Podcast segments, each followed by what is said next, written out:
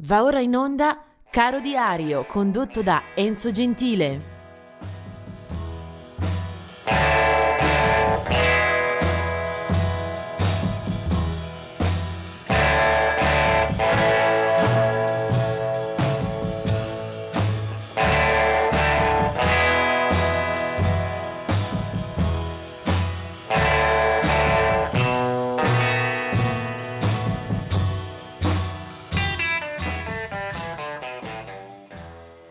Siamo al 19 di febbraio, oggi cominciamo con il ricordare tre caduti del rock, uno eh, è del 1980, 19 febbraio 1980 muore a Londra Bon Scott, eh, cantante degli ACDC che avevano cominciato a conoscere un grande successo proprio eh, poco tempo prima, ad esempio con l'album Highway to Hell, dove la sua vocalità eh, svettava in maniera eh, travolgente, tracimante. Bon Scott, eh, grande animale del palcoscenico, muore a Londra nel sonno dopo una notte di eh, abusi alcolici assortiti. Nel marzo, quindi già il mese dopo, la band lo sostituisce con lo scozzese Brian Johnson. 1998 si suicida davanti alla sua casa di Beverly Hills a Los Angeles Bob Merrill. È stato autore di famose colonne eh, sonore per eh, il musical e per il cinema, ad esempio eh, Funny Girl, e ha firmato anche un celeberrimo brano come Mambo Italiano. Eh, lui era eh, Bob Merrill. Poi eh, del 2002 è la morte di Big John Patton, eh, organista eh, molto noto negli ambienti del soul jazz. Aveva 66 anni, Big Joe Patton. Tra i nati, ecco spiccare la figura di eh, William Smokey Robinson, eh, musicista che ha scritto pagine decisive fondamentali per eh, la Motown e per l'intero movimento della musica nera. Eh, nasce a Detroit nel 1940 eh, e già eh, da giovanissimo si cimenta con la musica e si mette in mostra per le sue grandi qualità che saranno eh, soprattutto in termini vocali e poi anche naturalmente di composizioni. Eh, già firma eh, da adolescente e poi appunto sarà uno degli artisti di punta della Motown a proprio nome o anche con Smokey Robinson and the Miracles e i Miracoli.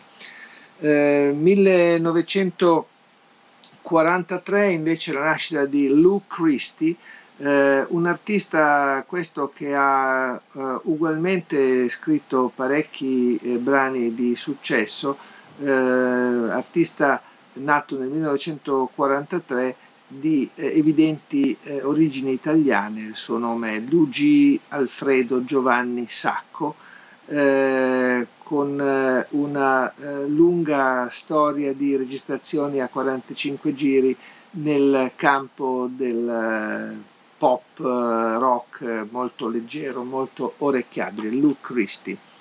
Del 1948 è invece Mark Andes, eh, un membro del gruppo americano degli Spirit. Lui è bassista, nasce a Filadelfia e compare con la band fin dalle origini 1968, quindi è molto giovane quando eh, già eh, partecipa alle sorti di quello che è stato tra i gruppi eh, più intriganti d'oltreoceano eh, tra rock, psichedelia, blues, un mix davvero importante, il gruppo degli Spirit. 1950 invece la nascita di Andy Powell, tra i membri fondatori e, e dirigenti eh, del, della band inglese Wishbone Ash. 1957 la nascita di Falco, eh, questo il suo nome d'arte eh, noto per un brano soprattutto Der Kommissar che fece il giro delle classifiche Italia compresa. Eh, del 1963 è invece Seal.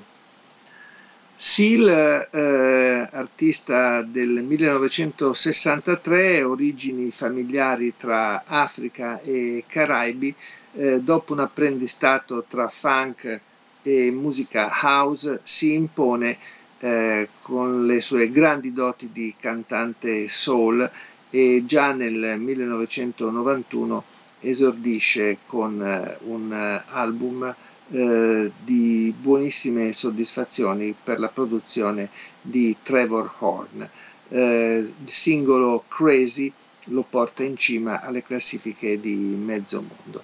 Eh, noto anche per, sue, eh, per la sua notorietà e per l'ingresso nelle riviste di gossip grazie al matrimonio con una modella eh, celebrata Heidi Klum, eh, decine di milioni di dischi venduti per lui, anche se il meglio credo sia sicuramente alle spalle.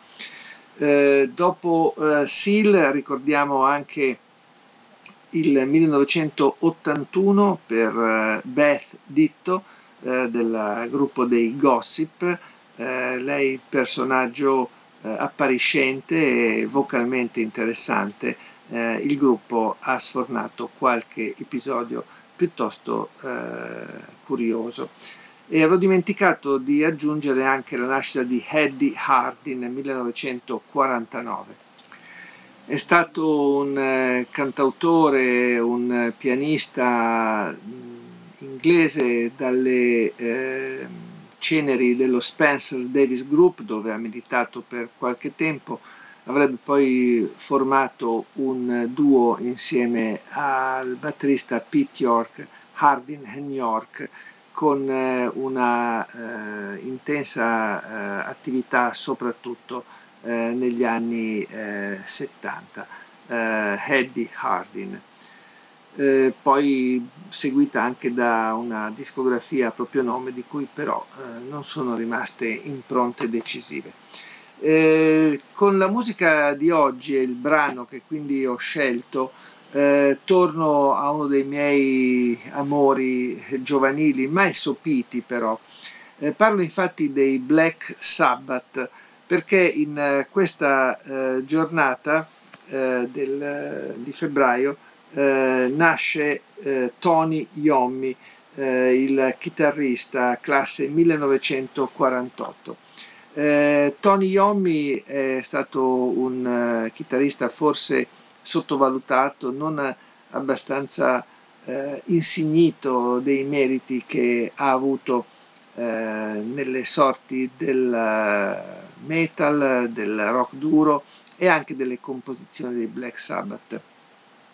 Il gruppo si fonda a Birmingham eh, grazie a lui e grazie a Ozzy Osbourne a fine anni 60. Già nel 70 escono due dischi eh, eccellenti, il primo Black Sabbath e poi il secondo eh, Paranoid.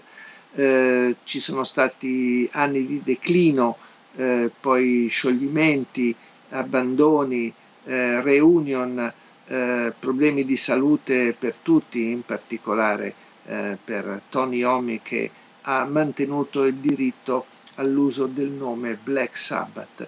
Eh, il loro repertorio, soprattutto dei primi anni, è assolutamente insuperato eh, per chi ama quel genere potentissimo eh, agghiacciante dove ci sono eh, richiami all'esoterismo, alla magia nera, ma soprattutto un suono chitarristico che eh, istruisce tutte le parti migliori della band. E allora il loro successo del 1970 arriva anche da un singolo che porta il titolo dell'album, eh, un disco che ho letteralmente consumato all'epoca e che non mi stanco di ascoltare.